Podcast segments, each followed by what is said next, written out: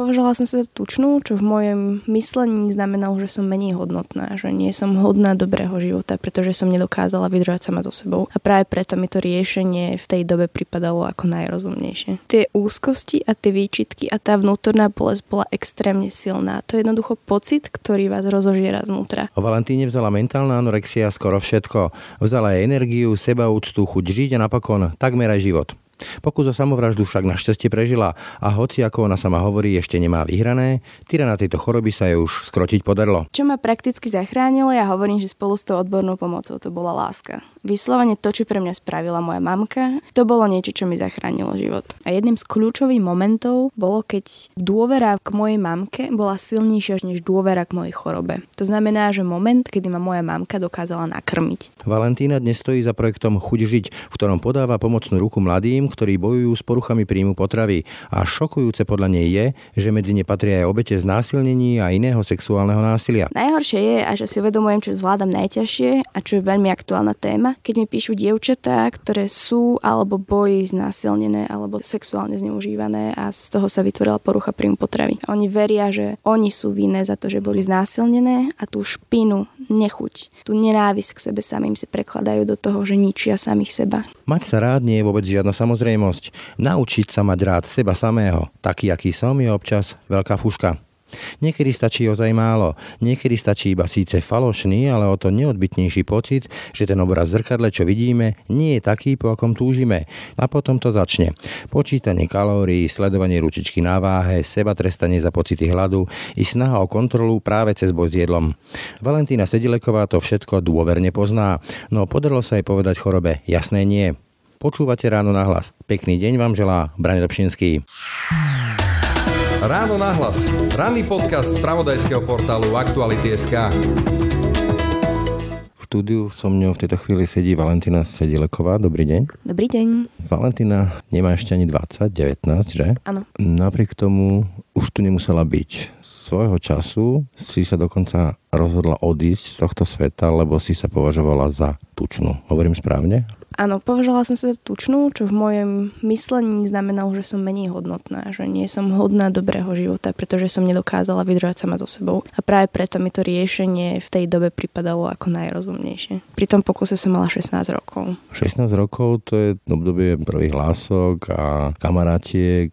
U teba to ale znamenalo, že to všetko nestojí za to? Kvôli tomu, že sa nemáš rada taká, ako sa vidíš? Prakticky toto je veľmi zaujímavé povedaná veta, pretože aj ja, keď chodím napríklad na workshopy a tam rozprávam svoj príbeh, tak napríklad sa jeden chlapec opýtal, že to všetko je predsa v hlave, že prečo som sa chcela zabiť, lebo mi nechutilo jesť. Poruchy príjmu potravy sú v skutočnosti spojenie takej extrémnej štíhlosti s vlastnou sebahodnotou. To znamená, že je to taká veľmi silná sebenenávisť a vnútorná bolesť plná úzkosti, depresí, výčitiek, ktorú človek pretaví do ničenia vlastného tela. Keď si vieš tak spomenúť, čo bol taký ten kľúčový pocit, čo ti hovoril, že mama, otec, kamarátky budú budúcnosť to všetko nestojí za to, lebo? Pretože toho nie som hodná pretože tie úzkosti a tie výčitky a tá vnútorná bolesť bola extrémne silná. To je jednoducho pocit, ktorý vás rozožiera znútra. To je pocit, kedy vy nedokážete vydržať sami zo sebou. Je to pocit, kedy chcete zmiznúť, plakať, kričať, ublížiť si, čo som aj mnohokrát robila, len kvôli tomu, že tú bolesť potrebujete dať von. A tá choroba je niečo ako taký tyran, ako taký kritik a je veľmi silná. Bolesť a nenávisť kvôli tomu, ako vyzerám? Takto si to cítila? Ono je to s tým veľmi úzko prepojené. Je to spojené spojené s tým, že napríklad moje myšlienky na moje telo sú veľmi obsesívne, ešte aj v tejto chvíli. To znamená, že ja sa cítim veľmi diskomfortne vo svojom tele, pretože si myslím, že som tučná. A keď som tučná, znamená to, že jednoducho nemám hodnotu, nie som dosť hodný človek na tento svet. Ja som naozaj verila tomu a nechcela som sa z tej choroby vyliečiť, pretože som verila tomu, že len keď budem chudnúť, budem prekonávať samu seba, tak jednoducho len vtedy sa budem môcť nejak cítiť sama so sebou. Čiže keď si dokázala povedať obedu alebo večeri nie v vodovkách, ako odoprieť si to, tak si mala pocit ako si víťazstva? Presne tak. A tak to funguje aj v mozgu. Ja sama som mala pocit, že som sa prekonala, že teraz to mám pod kontrolou, že teraz je všetko v poriadku, že teraz víťazím sama nad sebou. To bolo pocite kontroly nad sebou samým? Ono tá choroba niečo dáva dáva nejaký pocit bezpečia, pocit istoty a pocit kontroly nad životom, ktorý sa vám ako keby tak rúca a jednoducho vy na nemáte dosah, pretože sa dejú veci, ktoré vás zraňujú, ktoré vás ubližujú. A práve to, že máte pod kontrolou aspoň tú stravu, tie kalórie, to jedlo, že dokážete niečo, čo nikto iný nedokáže vo vašej hlave. Všetci si dajú ten koláčik a majú z toho pocit radosti. Ale vy si ho odopriete, vy si ho nedáte a to vás robí silným. Kedy to vlastne začalo u teba? Začalo to približne, keď som mala 8 rokov, vtedy som zacítila taký ten prvý najsilnejší odpor voči vlastnému telu, že, že keď som sa na seba pozrela, tak som cítila hnus a potrebovala som s tým niečo spraviť, lebo som so sebou nedokázala vydržať. Videla si samú seba v zrkadle a cítila si takýto intenzívny pocit seba opovrhnutia, alebo ako to nazvať? Úprimne asi to viem najlepšie vystihnúť aj tým, že aj tým, že teraz sa liečím z bulimie a pribrala som, tak eh, tie úzkosti sa mierne vrácajú. Nie tak silné, ale trošku iné. Ale je to tak silná úzkosť, až vám zviera jednoducho hrdlo. Vy sa nedokážete nadýchnuť a napína vás na zvracanie. Napína vás na zvracanie z toho, aký ste. Lebo tie pocity toho, ako veľmi sa nenávidíte a nenávidíte tú telesnú schránku, sú hrozne silné. A to isté sa stalo aj vtedy. Ale dneska už rozumiem tomu, čo sa so mnou deje a bojujem s tým. Vtedy ma tá choroba ovládala a ubližovala som si kvôli tomu. To je takéto klasické rezanie sa ako nejaký ventil, že radšej tá fyzická bolesť, než to, čo boli v hlave? Bolo to konkrétne rezanie, sa neviem, či chcem špecifikovať, ale dobre. ale áno, funguje to vlastne na princípe takého uvoľnenia. To znamená, že keď je tá bolesť teda vo vás veľmi, veľmi silná, vy ju potrebujete nejako dostať von. Kričenie nestačí, boxovať si sa nepomáha, to je niečo, čo mnohí ľudia hovoria a aj u mňa to bolo tak, že tou bolesťou sa to uvoľňuje. To je princíp seba poškodzovania. Nedesilo to ľudí okolo teba, ktorí ťa mali radi? Oni o tom nevedeli. Mnoho vecí dokážete utajiť. Pokiaľ viem, ty si ale aj športovala, myslím basketbal. Takže boli tam povedzme aj okrem tej školy aj nejaké aktivity, ktoré človeku prinášajú ten endorfín, ten adrenalín. To nič nehovorilo? To všetko prebilo tento pocit toho seba hnusu? Tak ja som nebola 7 rokov v depresii. Samozrejme, že som mala aj mnohé úspechy, mala som mnohé radostné chvíle. Zase môj život nebol úplne, že slzička. Samozrejme, ten šport mi dával radosť. Problémom je, že ten basketbal bol zase skôr o takom pocite nedostatočnosti, pretože v týme nebola bohviaká atmosféra a jednoducho aj tréner, aj hráčky sa mi sa delili na také dobré a zlé. Takže to bolo veľmi o takom intenzívnom súperení, súťažení, kto sa dostane na zápas, kto sa dostane na majstrovstvá Slovenska, kto je horší, kto je lepší, kto prekoná toho druhého. Tlak. Obrovský tlak na výkon. No ale ak si, si odoprela jedlo, tak zákonite s tým prichádzalo aj slabnutie a nedostatočná výkonnosť. Áno, ale chudnutie u mňa prišlo až keď som mala 15 rokov a to už som robila výkonnostnú atletiku. Čiže to už som robila iný šport, kde som to výrazne cítila. Čiže predtým to bola bulimia, to znamená, že sa najedla a potom si to dala von? Alebo... Tu je dôležité povedať, že poruchy príjmu potravy že nevznikajú že hneď, ale je to veľmi dlhodobý proces, kedy sa tá psychika o vás buduje a kedy sa stávate čoraz labilnejším. Čiže u mňa sa to prejavovalo približne 7 rokov medzi tým 8 a 15 rokom života tak, že som sa začala viac zaujímať o potraviny. Prestala som nejaké jesť, lebo som sa ich bála. A začala som mať intenzívne úzkosti, pocity nechuti, nenávisti k vlastnému telu. Rodičov som sa pýtala, že keď si natriem chlebík maslom, či z toho priberiem. Čiže ty si urobila nejaký taký rebríček potravín, ktoré ako sú vhodné, lebo nie sú nejaké kalorické a ten sa zužoval a zužoval, až zostalo pár potravín, hej? Dá sa tak povedať. Nebol to vyslovene rebríček, ale ako náhle som vedela, že sa napríklad pozriem na vyprážaný sír, je to niečo, čo má veľa kalórií, priberiem z toho, nebudem to jesť. Je to nebezpečná potravina, bojím sa toho. Nebezpečná, takto si to normálne definovala, ako by nejaký nepriateľ? Áno, z jedla sa stáva nepriateľ. Je to niečo, čoho sa bojíte. Je to niečo, čo vám vie ublížiť. Ako sa vyrovnávala potom s tým, že víkend, nedela, mama navarí, nedelný obed, rodiny a podobné akcie. Ako sa toto dá v tom manévrovať, obísť to? Naši rodičia nás nikdy netlačili do toho, aby sme zjedli všetko. Skôr to naozaj bolo o tom, naber si koľko vládzeš, ak chceš dober si, alebo nemusíš všetko. Čiže oni nás nikdy nenútili, čiže s týmto nebol problém. A až neskôr, samozrejme, keď už som začala radikálne zužovať svoj dálniček, vtedy už nastali problémy. Spočiatku, keď som sa snažila zdravo jesť, tak sa rodičia potešili, robím výkonnostnú atletiku, chcem sa zlepšovať. Kedy zablikala tá červená kontrolka? Keď som mala 39 kg. Pane Bože, to asi neviem ani predstaviť. Tá kontrolka blikala určite skôr. Problémom bolo, že ten prístup bol taký, že moja mamka, ona stále verila, že je to puberta, že z toho proste vyrastiem. Nepoznala niečo také ako anorexia, bulimia a tieto veci? Nevedela, ako sa to prejavuje. No a tatko, tak ten sa to snažil riešiť, ale keď som si nedala povedať, neposlúchala som, ďalej som si robila, čo chcem, tak povedal, rob si, čo chceš. Ja, že dobre. Keď som... veril ti? Neveril mi, ale nevedel s tým nič spraviť. A tatko, keď je trošku bezmocný, tak proste má taký výbuch, trápi sa, nevie s tým nič spraviť, tak to potom nerieši. Ale viackrát sa mi snažil dohovoriť, toto naozaj nemôžem nejako ako poprieť. Rodičia sa mi snažili viackrát dohovoriť, ale jednoducho bez úspechu. Čo bol napríklad taký veľmi zaujímavý moment je, že keď som teda bola mierne pochudnutá a som sa zhoršovala v atletike, presne ako ste povedali, tak ma zobrali za mojou všeobecnou doktorkou, ktorá ma odvážila, zistila, že som schudla a tatko teda jej povedal, že či tam nie je niečo viac, či sa nemáme obávať, že to môže byť iná, nejaká vážnejšia choroba. No ale čo mi povedala moja všeobecná doktorka bolo, že Valentínka, chceš športovať alebo chceš byť modelka? Ne, že chcem športovať. Ona, že tak jedz.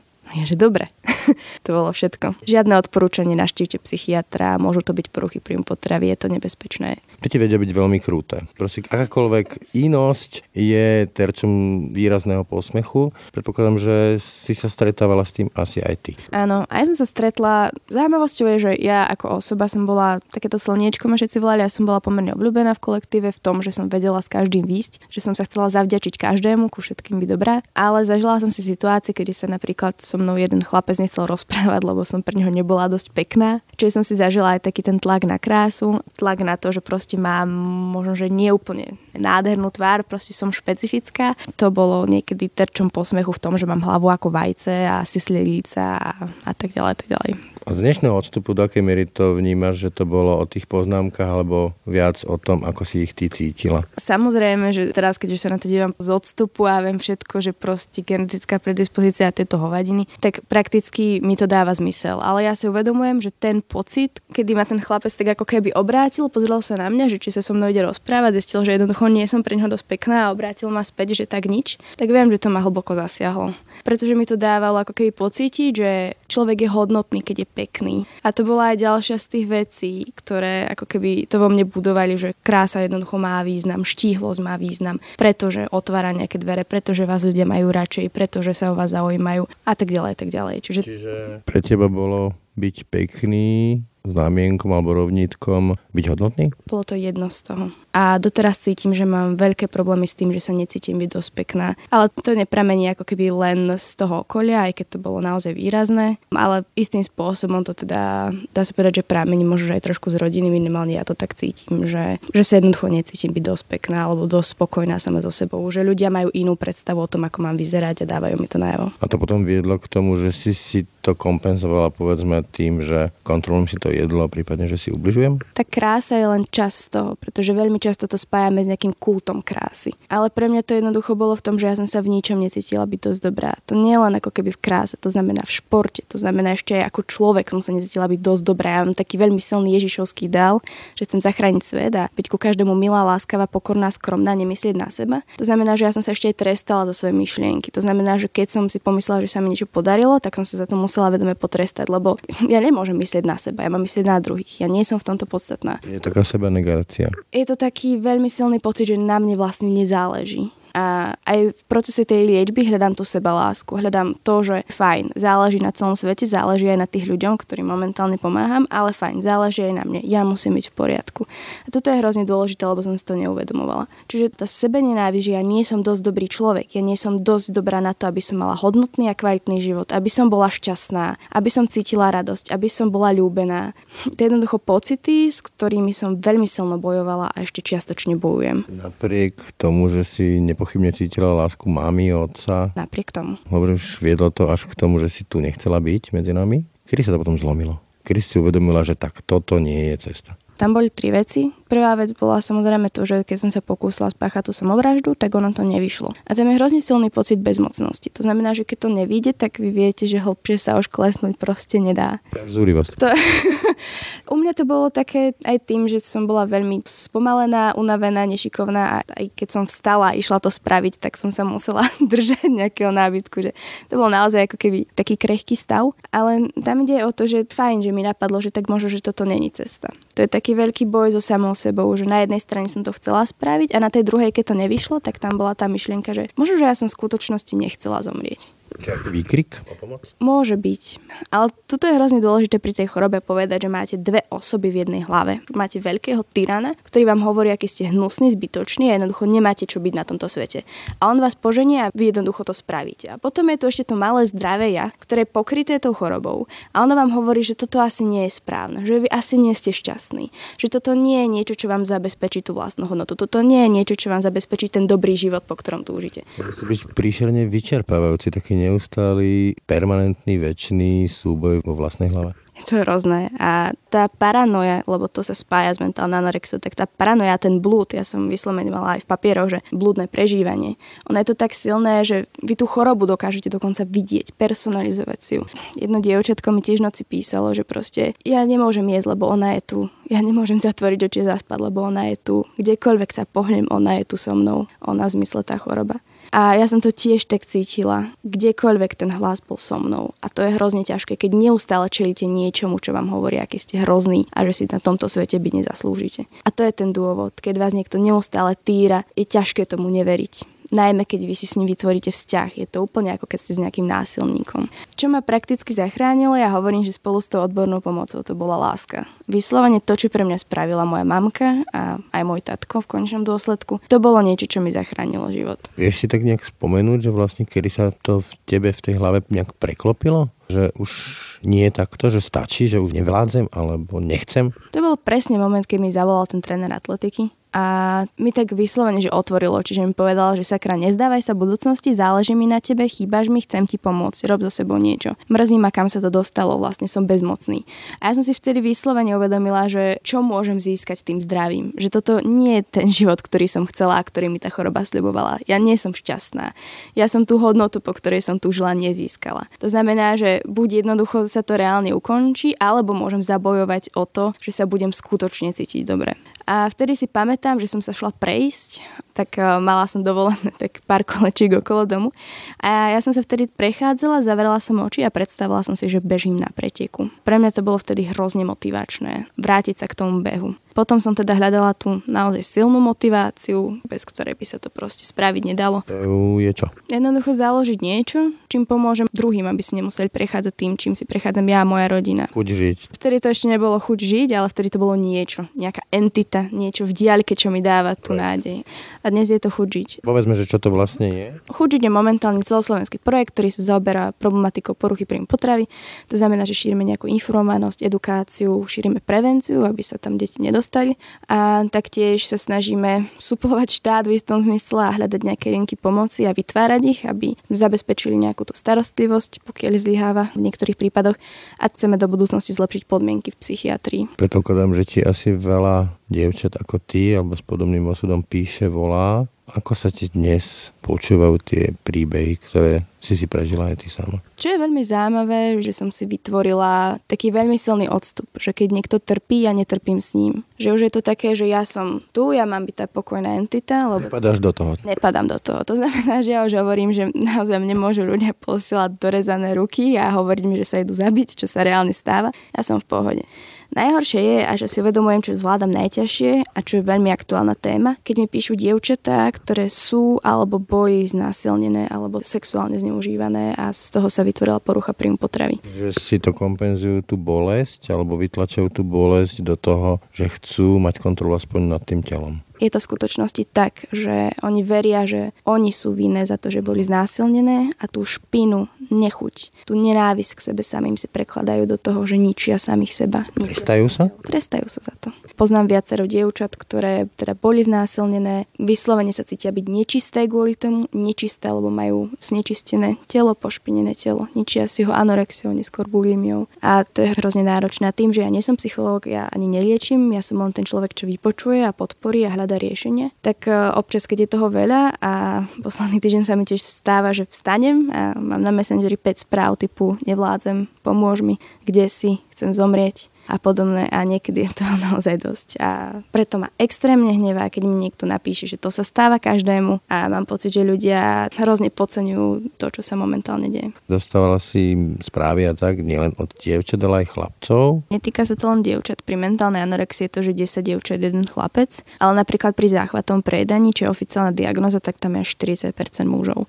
Čiže ja sama som sa stretla napríklad vážny prípad 11-ročného chlapčeka, výkonnostne trénoval karate, tak mal anorexiu anorexiu. Aj za mnou na workshopoch prídu. Mal som mieru nadváhu, chcel som schudnúť a schudol som už 12 kg. Ja to neviem zastaviť, mám podobné myšlienky ako ty, čo mám robiť. A keď je tam pri chlapcoch ešte tá mierna nadváha, kvôli čomu sú šikanovaní, tak tá túžba po štíhlosti a tá túžba po vypracovaní sa naozaj extrémne rastie, lebo im to ponúka znovu nejaký lepší život. Anorexia, bulimia, úzkosti, paranoja, tým všetkým si si prešla. Myslíš si, že si už za tým? Že už si vyhrala nad tým? Ešte nie. Čo je veľmi dôležité je, že mám v sebe veľmi silný ohníček, tú takú motiváciu, že ja viem, že sa vyliečím. To znamená, že aj keď mám nejaký záchvat prejedenia alebo jednoducho mám veľmi náročné obdobie, kedy fyzicky moje telo nechce príjmať nejaké jedlo, tak ja viem, že ja to zvládnem a najem sa, ale proste snažím sa kontrolovať, snažím sa hľadať riešenie, ako byť zdravá a nájsť tú slobodu s jedlom, lebo to je úplne kľúčové.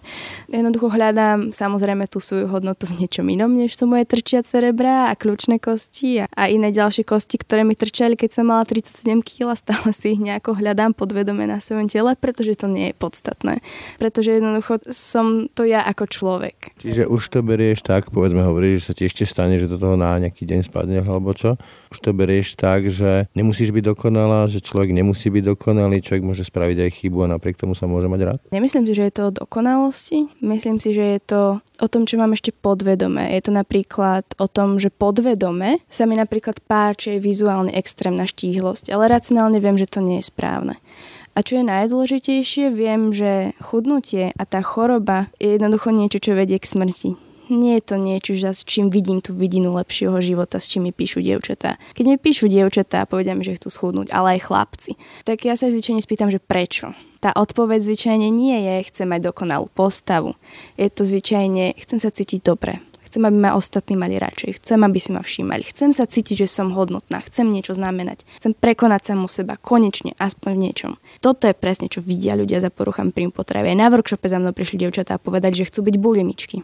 A ja, že prečo? Ide o to, že čo oni za tým vidia. Čo im to dáva? Presne, čo im to dáva. A ja už viem, čo to dnes dáva a viem, čo dáva zdravie. A že je to miliónnásobne lepšie. A aj sa cítim lepšie.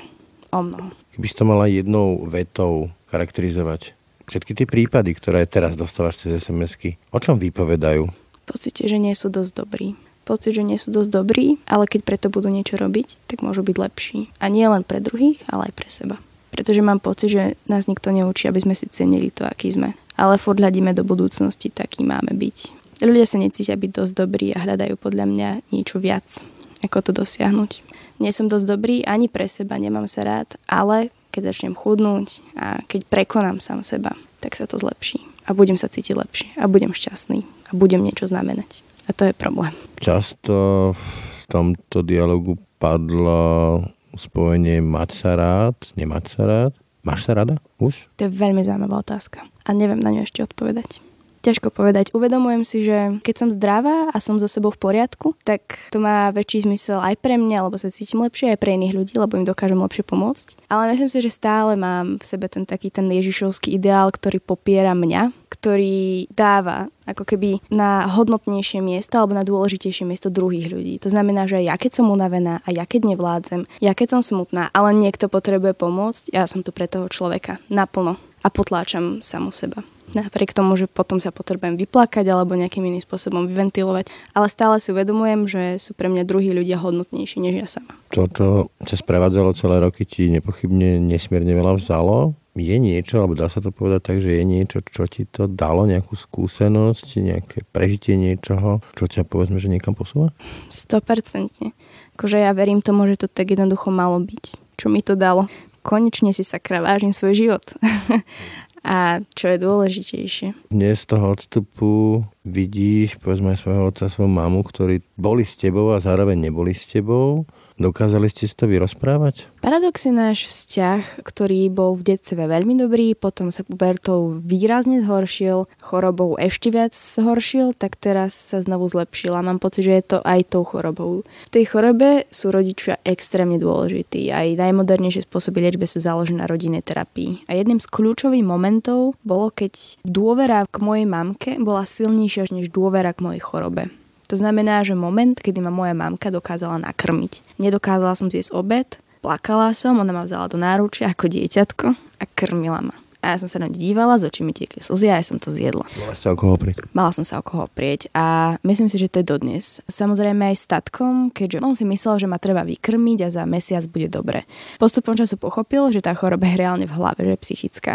Čiže aj viac z toho vybuchovania, z tej bezmocnosti a z tej také až agresivity prešiel do toho, že tomu začína rozumieť. A my sme si aj viackrát vykomunikovali veci a mám pocit, že môj vzťah s ním sa výrazne, ale výrazne zlepšil a dnes je mi tiež oporou. Čiže s mojimi rodičmi som im neskutočne vďačná, napriek tomu, že sa ešte hádame niekedy, ale... To k láske patrí. To k láske patrí. Veľmi. Toľko Valentina Sedileková, ďakujem za rozhovor. Ja ďakujem. Toľko dnešné ráno na hlas. Počúvajte nás každé ráno na webe aktuality.sk lomka podcasty. Pekný deň a pokoj v duši praje Brane Dobšinský. Všetky podcasty z pravodajského portálu Aktuality.sk nájdete na Spotify a v ďalších podcastových aplikáciách.